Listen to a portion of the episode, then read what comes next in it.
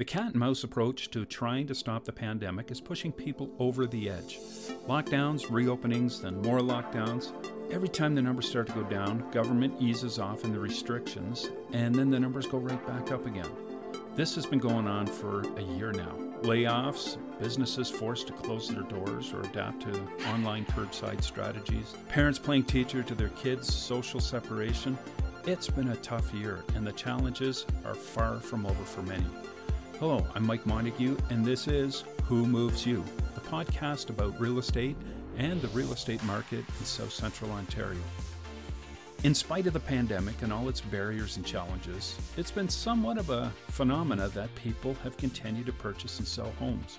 Areas north of the GTA are seeing homes sell as quick as the signs go on the lawn, and most are selling for over the list price.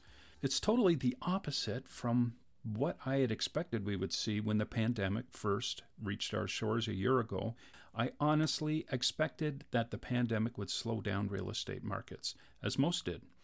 Realtors, they've been working hard under the whole new set of limiting rules and protections, yet somehow we've managed to keep what is now the strongest element of our overall economy in Canada moving forward.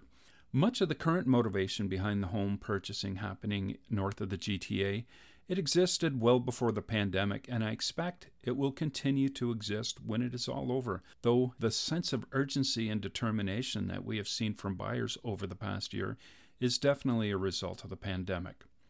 Barrie and the Simcoe County region and many outlying regions of the GTA and the greater Golden Horseshoe area have been seeing a steadily increasing flow of buyers looking to trade in big city life for the quieter pace, lower price, lower density living offered here in the Barrie area and elsewhere.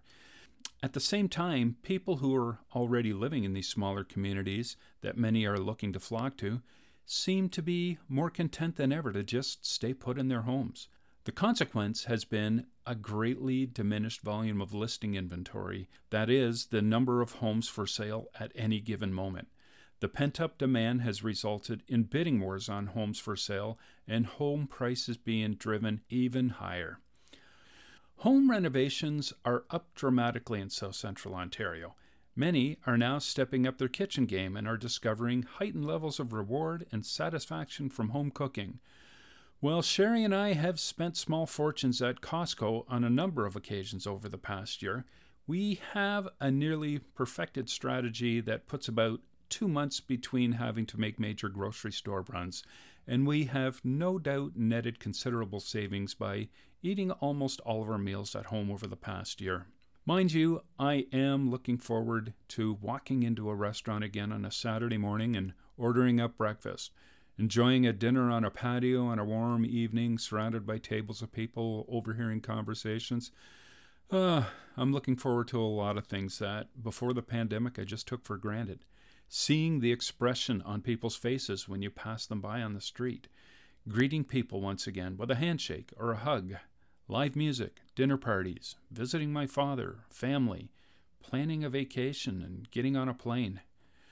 Two thirds of the weekday traffic on my street is now UPS, Purolator, or other delivery vehicles back and forth dropping off packages of every imaginable size at the front door. Prior to the pandemic, an online purchase was a rare thing in my home. Now it's become such a routine occurrence that a few times I have been totally surprised to find a package on the step that I forgot I'd even ordered. The one question on the minds of many when it comes to real estate as we look ahead is will we see residential real estate prices begin to drop at some point? Year over year prices in south central Ontario have risen steadily for more than two decades. Media loves generating headlines declaring the bubble is going to burst any minute. I've heard that in each of the 21 years I've been a realtor, but could they be right this time around? As much as we need, and as much as I'd like to see some affordability return to local real estate, I don't expect home prices are going to fall. Most of what feeds housing demands in our region is likely going to continue beyond the pandemic. We have a steadily growing Canadian population, for starters. Hundreds of thousands of new Canadians arrive each year from around the world. Most are educated and likely will work high paying jobs after they arrive, and most have the financial means to buy real estate. Our largest generation, the millennials, are at the point where many are starting families and have expectations of a home to live in and raise a family. They are quickly becoming the largest segment of the population buying homes in Canada.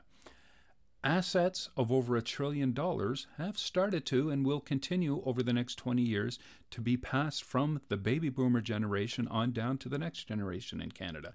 That's money that's going to be enter- entering into circulation in the economy, and a lot of that money will likely be spent on real estate related uh, expenses. More and more of us will be re- working remotely for all or part of our work week in the future, prompting many to move to smaller, more affordable cities and communities. The cost of borrowing for a mortgage is expected to remain low for some time to come. So, these things, when you combine them all, lead me to believe that for the foreseeable future, anyways, and by that I mean at least the next five to ten years, the demand for real estate is going to remain strong throughout South Central Ontario even as new housing inventory is built, and even if we entered into a full blown recession, these influences will at best flatten or slow the curve a little on rising housing prices. But dropping prices, I just don't see it happening. That is the residential side of real estate. Some areas on the commercial side of real estate, however, are facing far more different and possibly significant challenges. The volume of urban office space in our economy required to function is going to decrease considerably, in my opinion. While some businesses who have had employees working remotely from home during the pandemic will return to having their staff coming into work in the office in their cubicles once again after the restrictions have been, lifted many others are discovering that there's some very real and in some cases significant cost efficiencies to be found with the work from home arrangement. Add to that the many who have been working from home remotely and who are going to want to continue with this setup if they're able to for the many conveniences and cost savings that they're realizing. Many businesses are going to see their office space requirements continue to shrink. Many are already restructuring whereby instead of all staff all the time util- utilizing high cost per square foot company space to do their job, smaller spaces where different divisions of companies can work in house on specific days while the rest of the time they work remotely. Say the financial team comes in on a select day of the week or month, while other departments utilize the same space on alternate days. The amount of needed office space could be cut dramatically. These changes, in addition to the many financial casualties of the pandemic, will see office space vacancy rates climb, particularly in downtown office towers.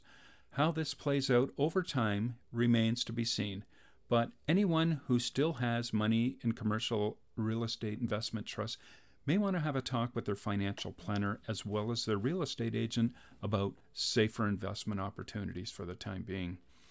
Retail leasing could face difficult economic times as our bricks and mortar shopping habits continue to evolve. Many retail tenants have and will continue to fold as a result of limits imposed in response to COVID 19. Another result of the pandemic is a great increase in online shopping.